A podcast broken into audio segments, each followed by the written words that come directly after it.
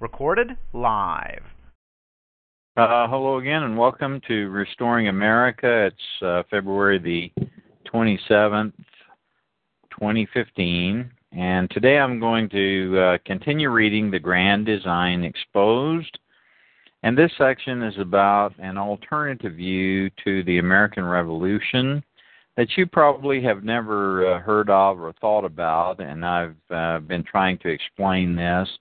Basically, it has to do with the influence, the uh, the intrigues of the Jesuits, and uh, we might say the Catholic, uh, the Catholic influence, the Jesuit influence, uh, trying to get a foothold in America, and their influence in the American Revolution. This is a a part of history that has just been uh, completely suppressed. Uh, it's amazing that you have never run across the Carroll family, uh, the Jesuit Carroll family that was very, uh, uh, very influential in early America in during the time of the Revolution and the Constitution. Uh, Charles Carroll signed the Declaration of Independence.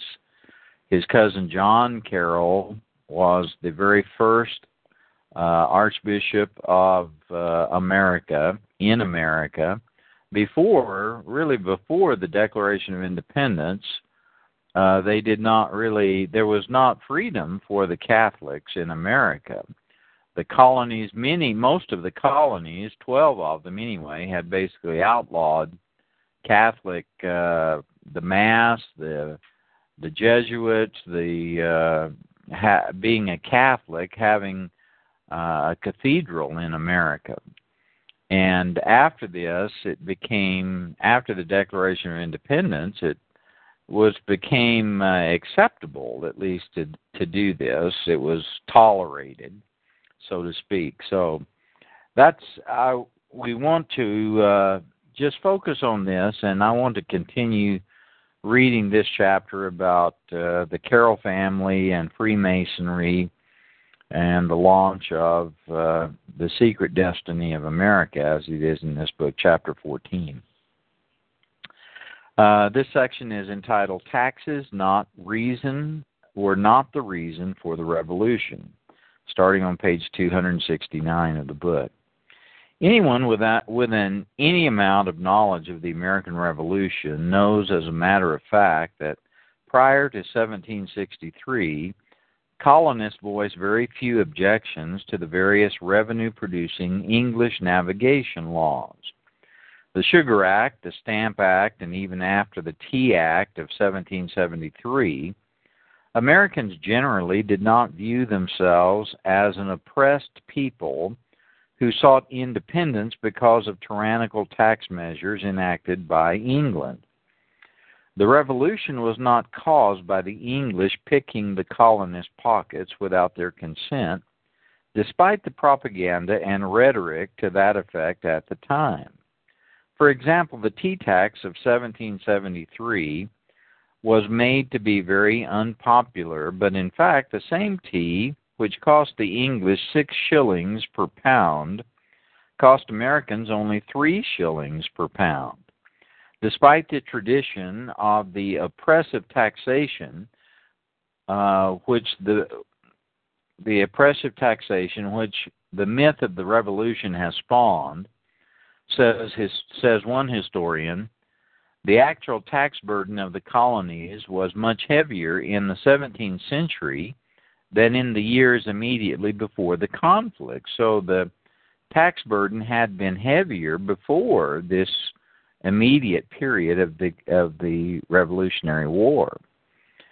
On a per capita basis, taxes were five times greater in 1698 than they were in 1773. The burden of taxation on the American colonies did not even begin to compare with that which the English in the home country carried. Historians interested in exploring this question have compared the English colonial system with others in operation at the same time, for example, France and Spain, and have concluded that the, that the British Empire was the least oppressive of all. Also, the infamous Navigation Acts passed in the British Parliament prior to 1763 seldom, if ever, imposed serious economic hardships upon the colonist. Various English laws controlling the trading of commodities such as wool, hats, and iron were at times inconvenient, but it would be a gross under, overstatement to say that they were oppressive. Some colonists felt the pinch of regulation, but the various navigation acts were certainly not in themselves ample cause for revolution. Rather, what should be emphasized is the fact that colonial America benefited and prospered from its privileged place within the British Empire. In return for the slight restrictions imposed by the Navigation Acts, the American colonies had a guaranteed market for many of their goods, both in England and in other British colonies. The Royal Navy bought considerable amounts of naval stores, ship mast, turpentine, pitch, tar, and hemp for rope, not only to equip the fleet, but also to better protect the colonies from continued threats from colonial trade by France and Spain. Trade of this type helped to make the protective shield of the British Navy strong while also contributing to colonial prosperity. Far from being heavily burdened by their attachments to England, the colonies owed much of their prosperity to the fact that they were junior partners in the world's strongest empire. When the Stamp Act was passed in 1765, that the propagandist made such a ruckus over, it was not something done arbitrarily, but to the British it seemed only logical that the colonies should pay a fair share of the French and Indian war cost. The enormous debt incurred during the wars was for the colonies' benefit and protection, and now England needed revenue from America, who actually had become wealthy in this period. It was not a hasty measure and was carefully framed to raise revenue from the from the colonies by taxing legal and commercial documents without damaging their economy. Actually, the taxes collected in America were designed to meet only one third of England's total expenditures for protecting the colonies. The act had been read by various colonial agents in London who were given time to consult with their opposite numbers in America. None of them had much against it. Yet when it was passed, the Stamp Act raised an outcry of rage. Consequently, Grenville and the British ministry were taken by surprise by the reaction of the colonies and by the growth of colonial unity. the striking resemblances between the American and the French revolutions. The sedition that was revealing itself in America had several striking resemblances of what actually was going on in France during the very same time. That gives good reason to support the belief that rehearsals for both revolutions was being nurtured and guided by the same unseen forces. I would, and this traces in his theory, is that this goes back to the Jesuit uh, universities in France. Recall the French intellectual philosophies and the networking those so innocent reading and literary societies that were launching a massive propaganda campaign to ferment and condition French minds. Where do you suppose the inspiration came from that's that sprang up in Boston, Massachusetts so spontaneously. First among the Freemasonic clubs, then the Caucus clubs, the Long Room, and finally to the mobs on the streets, the Sons of Liberty.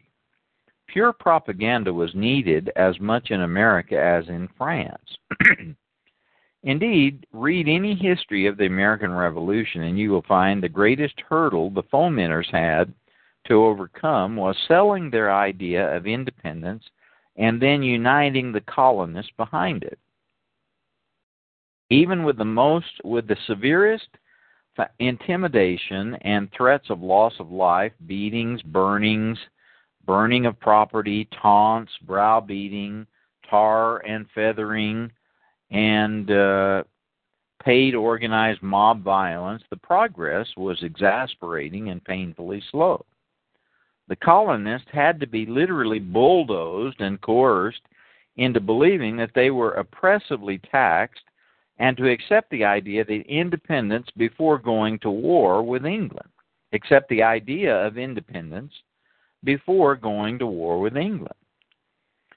It is true the mobs did not go to the excesses of the French Revolution committing mass massacres, but the tactics used to terrorize people into joining their cause reflects precisely what took place in France a few years later.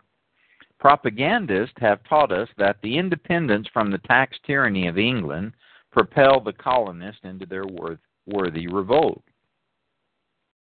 Historical reality teaches something quite different. It's worthy to note that, like, like in France, the Sons of Liberty clubs of the Patriot movement soon covered the colonies within a network with a network of these radical societies which then served as headquarters for the patriot leaders who set the mobs to work. Ironically, they used the very post offices which had been created by the British government to maintain close touch with each other and coordinate resistance to the mother country. Also, similar to France, the Patriot movement kept its public well informed with their incendiary pamphlets and newspapers. Of the 37 newspapers in the colonies in 1775, 23 were controlled by the Patriots that incited rebellion. The Sons of Liberty began to reign a reign of terror in which every supporter of British sovereignty became a target to be crushed. They terrified stamp masters out of their wits, wrecked their houses, drank their liquor, and chased them across borders into neighboring provinces. And he gives uh, some support to this. Uh, this is just an alternative that you need to consider. I mean, it's a really alternative view to the American Revolution that has not uh, I'd never heard of, and at least I, I, it's something that we need to remember or consider. An amazing feature about these mobs was that it was the upper class that organized, encouraged, and directed them. Men like John Hancock of Boston, one of the richest men in America, and the financial age angel of the Massachusetts Patriots. William Livingston, one of the principal lawyers and landowners of New York, worked hand in hand with the mob leaders of that colony. At the head of the Philadelphia mob marched William Allen, son of Chief Justice of the province, animating and encouraging the lower class. In Charleston, South Carolina, riots were directed by Christopher Gadsden, one of the wealthiest merchants in the province. In Maryland, there was William Paca and Samuel Chase. Samuel Chase has been referred to as a busybody, a restless incendiary, a ringleader of mobs, a foul mouthed and inflaming son of discord and faction, a promoter of the lawless excesses of the multitude. With swirling mobs threatening to tear a person from limb to limb, Resistance to any movement, whether you believe in it or not, will become almost non existent.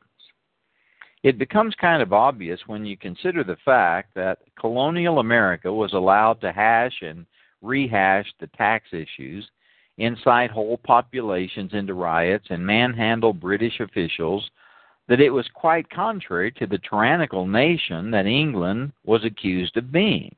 That is, that he allowed, the England allowed all of this to go on without uh, stopping it or nipping it in the bud. Her leniency and patience with the colonists showed just the opposite. England had every right and certainly the power, had she chosen to do so, to easily have suppressed the dissidents right from the beginning. It makes one almost smile inside in a pathetic sort of way to know that this nation of ours in colonial times rose up in revolt, claiming to cast off a tax oppressive tyrant, when today Americans are being taxed in some way or another close to 50% of their incomes without any uh, resistance, without any uh, hard, real strong cry against it. Would you have any doubt as to how benevolent the IRS would handle such a tax revolt today? So, without uh, clear understanding of how to how to get out of paying your taxes, uh, the the IRS will come down hard on you. Uh, there's a you should study a man by the name of uh, Irving Irwin Schiff, uh, the the father of Peter Schiff, a well-known libertarian uh, today, who has been in prison uh, for years and years because of his uh, refusal to pay his, his uh, the IRS uh, his income taxes, and uh, many have many have successfully uh, learned to to do this.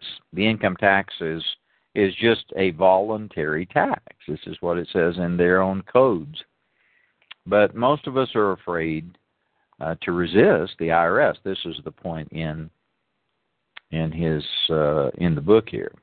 Freemasonry, that utopian fraternity, was turning France upside down and had now come to British America to wreak havoc in the colonies. Remember, it had only been 20 years since 1745 when the French had tried unsuccessfully to launch an invasion of England to place a Catholic monarch on the English throne again. Just 1745. So it's right. This still raw and fresh in people's uh, minds, memories. Grudges were still freshly being carried by much of the gentry whose grandfathers had been exiled in America, who had sided with the Stuart king, and all were not Catholic. They were Anglican, many were Anglican, but some Catholic. These men fit in well with Freemasonry's goals. If they if they could now have a part in humiliating England by separating the colonies from her. So there were uh, uh, Anglican and Catholic sympathizers who had come to America. So he's saying that there were some that were very uh, had bitterness toward the English toward the English rulers. These men fit in well with Freemasonry's goals if they could now have a part in humiliating England by separating the colonies from her. Behind every political club during the Revolutionary period stood Freemasonry, instilling its ideology into the mainstream of society, its ideology of revolution. The names of prominent men who were Freemasons were also names found quite often overlapping in the other political clubs. As one Masonic historian has written, Freemasonry has exercised a greater influence upon the establishment and development of this American government than any other single institution. Neither general historians nor the members of the fraternity since the days of the constitutional conventions have realized how much the United States of America owes to Freemasonry and how great a part it played in the birth of the nation and the establishment of the landmarks of that civilization. I again refer you to uh, some documentaries by uh, Christian J. Pinto. You can find these at Amazon or on on uh, on the internet. Uh, usually, you can see them for free if you look enough. So, what but what really is enlightening is the influence the Brotherhood of Freemasonry could have on the British government itself and numerous of its military commanders favoring the, Amer- the American Revolution. The, the rebellion taking place in the colonies, being supported in many English high places, gave the revolutionary leaders encouragement in their boldness and defiance. so he's saying that even among the British, there was a uh, sympathy for the American Revolution. They were favoring, even in the military, the British military. This is something that uh, is a very interesting uh, proposition. Freemasonry in the British military. At the same time Freemasonry was spreading through the colonies, During the years of 1733, this is back in 1733 when Freemasonry was being introduced in America, there was occurring another development which was to have a profound effect on American history. Since 1732, Freemasonry had been also spreading through the British Army in the form of regimental field lodges. Of particular significance is the fact that these lodges were not chartered by the Grand Lodge of England, but by the Irish Grand Lodge, which offered the higher degrees, the Scottish Rites. These are the more radical degrees.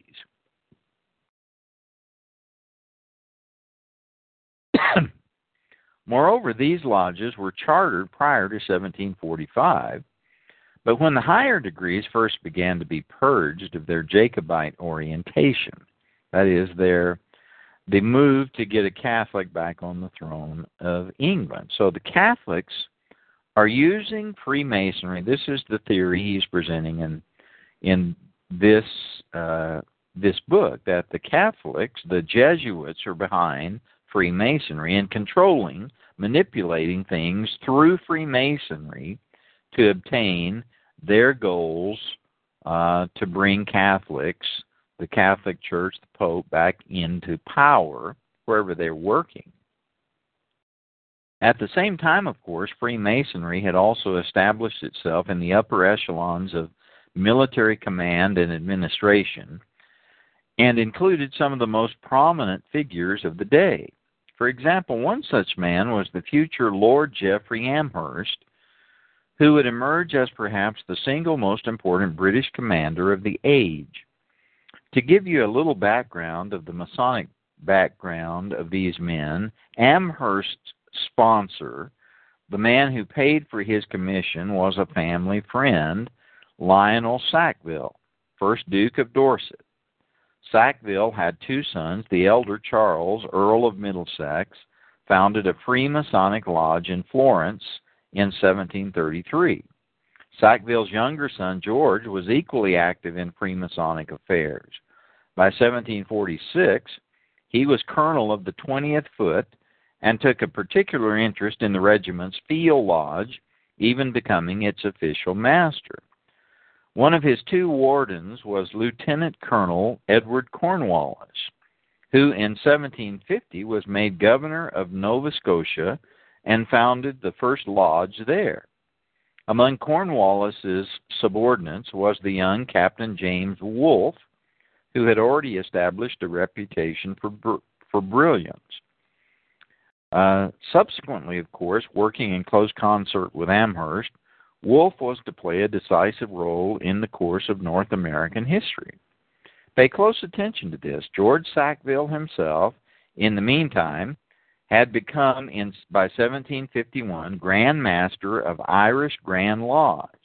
Eight years later, during the Seven Years' War, also uh, uh, called the uh, French Indian War, he was to be charged with cowardice at the Battle of Minden, court martial, and dismissed from service. His friendship with King George III, however, enabled him to retain his status in governmental quarters. By 1775, under the title of Lord Germain, he was Colonel or Colonial Secretary.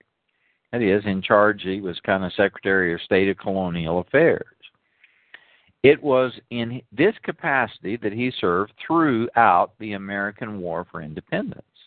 Is it beginning to come together just a bit? These are uh, very strong Freemasons. Events were soon to bring American Freemasonry and that of the British Army together on a hitherto unprecedented scale.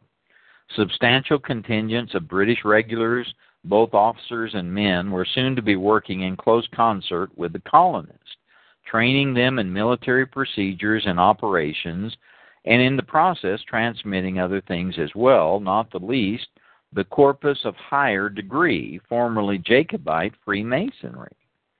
This was anti anti English, uh, the anti Protestant England uh, uh, king. And this Freemasonry was to provide an ideal conduit for the kind of harmonious and sympathetic relationship and sense of fraternity that tends generally to develop among comrades in arms.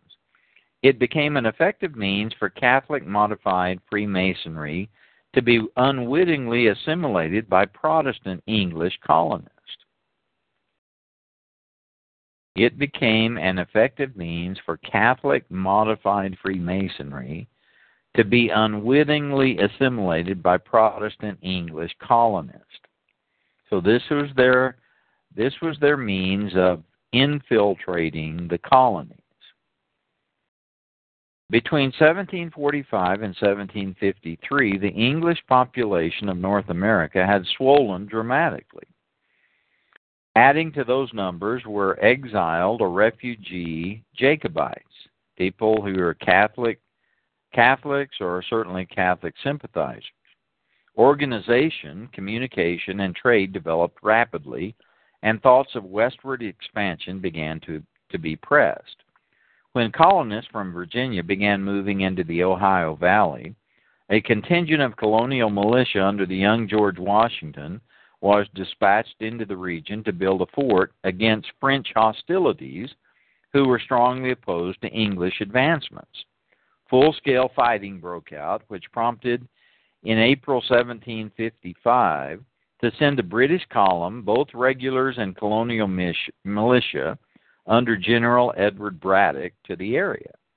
They were ambushed by French troops and their Indian allies, and the column was virtually annihilated. General Braddock was fatally wounded, and George Washington, his aide de camp, barely escaped with his life.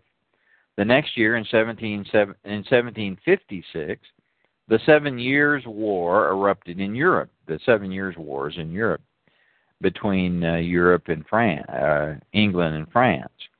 But the British Army's principal theater of activity was to be in North North America which became the French and Indian War. The war began with numerous English defeats and setbacks. One after another, British forts throughout what is now upstate New York were lost. But in England, there began a massive reshuffling of officers in both the Army and the Royal Navy to turn things around. Old fashioned officers were sacked, demoted, or passed over and commands were handed out at uh, to a host of younger, more dynamic, more flexible, more innovative men. In North America, the most important of these was, were James Wolfe, then age 31, and Jeffrey Amherst, 10 years older, who was made Major General and appointed Commander in Chief. Among Wolfe's and Amherst's most prominent subordinates were Thomas de la Guerriere, son of distinguished Freemason of a of the distinguished Freemason, and William Howe, who became a central figure in the American War for Independence. As this is back during the French Indian War. As Commander in Chief, Amherst introduced new techniques and tactics to the Army. He adopted innovations that were was suited for guerrilla operations light infantry designed specifically for scouting and skirmishing, clad in dark brown skirtless coats. Some troops were even dressed in Indian apparel. A number of colonial officers learned their trade from Amherst, officers who would later rise to prominence during the American War for Independence. It was from Amherst that such men as Charles Lee, Israel Putnam, Ethan Allen, Benedict Arnold, and Philip John Schuyler acquired both the discipline of the professional soldier and the tactics specifically adapted to warfare in North America. And while Washington had by then resigned his commission, he too knew and was profoundly influenced by Amherst. In July 1758, Amherst and his entourage of gifted young officers began to recapture those forts that were initially lost during the war. This, if you want to get a feel for this period, watch uh, The Last of the Mohicans movie. Each previous loss was now turned into victories.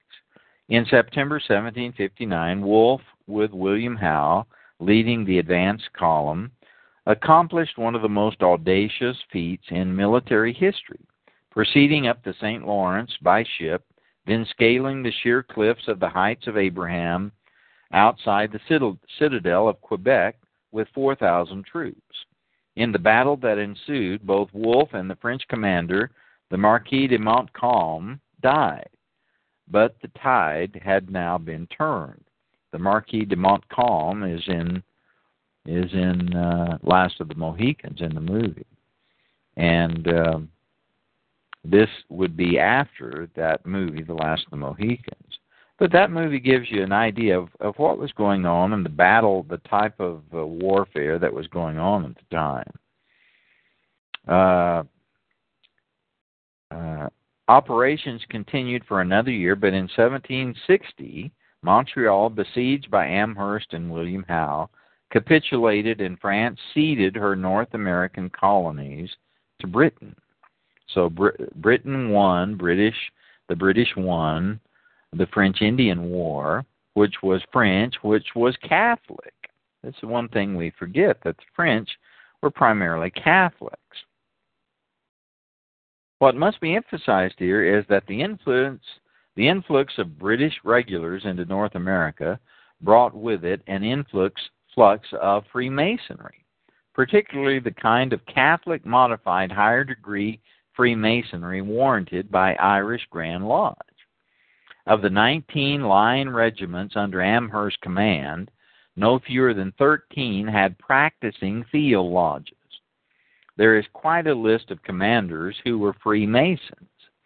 For example, Lieutenant, Colonel John Young, who served under Amherst, had as early as 1736 been appointed Deputy Grand Master of the Grand Lodge of Scotland. In 1757, he had become provincial Grand Master for all Scottish lodges in America and the West Indies. In 1761, Young was succeed, succeeded in the military by Lieutenant Colonel, later to become Major General Augustine Prevost. In the same year, Prevost became Grand Master of all lodges in the British Army, warranted by another Freemasonic body. Take note, the ancient and accepted Scottish Rite. In 1756, one Colonel, Richard Gridley, was authorized to congregate all free and accepted Masons in the expedition against Fort Crown Point, which was later conquered by Amherst, and form them into one or more lodges. When Louisbourg fell in 1758, Gridley formed another lodge there. In November 1759, two months after Wolfe's capture of Quebec, the six lodges of the troops occupying the citadel convened a meeting. It was decided that since there were so many lodges and in the Quebec garrison, they should form themselves into a Grand Lodge and elect a Grand Master. Accordingly, Lieutenant John Gwinnett was elected Grand Master of the province of Quebec. He was succeeded a year later by Colonel Simon Fraser, who was the son of Lord Lovat, Lovett, and as a prominent Jacobite, uh, very ca- probably Catholic, had taken a major part in the 1745 rebellion, was captured and executed. In 1761, Simon Fraser was succeeded as Quebec's provincial Grand Master by Thomas Spann of the 47th Foot.